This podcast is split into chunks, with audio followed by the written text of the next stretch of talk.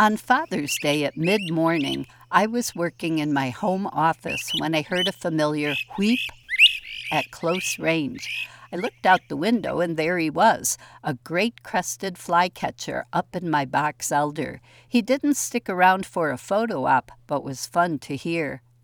Great crested flycatchers are hard to see because they usually stick to the upper canopy, but they call a lot to let us know what we're missing. I almost certainly heard them my first spring birding in 1975, but wouldn't have known what the sound was or how to locate the singer in the foliage. It's when they're hunting that they use more conspicuous perches, though the moment they spot a flying insect, they take off in pursuit, landing somewhere else. I saw a great crested flycatcher for the first time during the first week of my first ornithology class. It was number 56 on my life list. According to my field notebook, our class heard but didn't see a calling bird on our first outing on June 16th at the Kellogg Biological Station, but the next time out on June 19th, we tracked it down and got to observe both the male and a female carrying nest materials across a large pond to a cavity 50 to 60 feet up in a tree near us. We didn't go back to that spot again on our field trips, and the only other great crested flycatchers we listed during that course, and most of the ones I found during the rest of my life, have been heard only.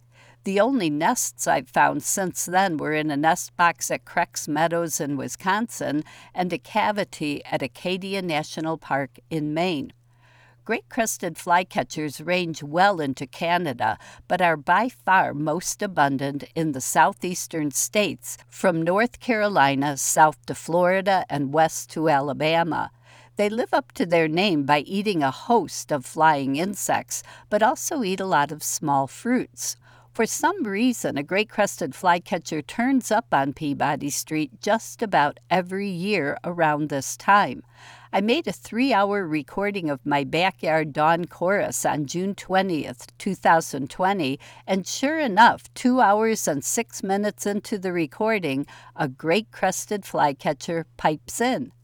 Until I just now looked up my ornithology class field notebook entry, I've always thought mid June was too late for them to start nesting, and that the ones who showed up here around Father's Day must be birds whose nests elsewhere had failed.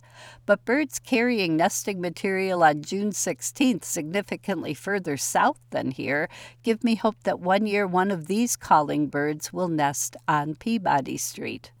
My neighborhood has plenty of the large shade trees with woodpecker holes that great crested flycatchers use for nesting and hunting, but it doesn't quite qualify as open forest or woodlot habitat.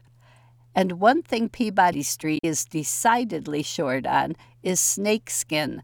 No one knows why, but great crested flycatchers are famous for weaving shed snakeskin into their nests.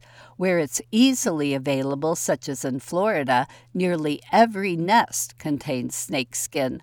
The birds also incorporate similarly flimsy, crinkly materials, such as onion skins, cellophane, and plastic wrappers, into their nests. The only thing cooler than a bird with a quirky habit is a bird with a quirky, unexplained habit. I love that there are so many curious mysteries yet to solve on this lovely little planet. I'm Laura Erickson, speaking for the birds.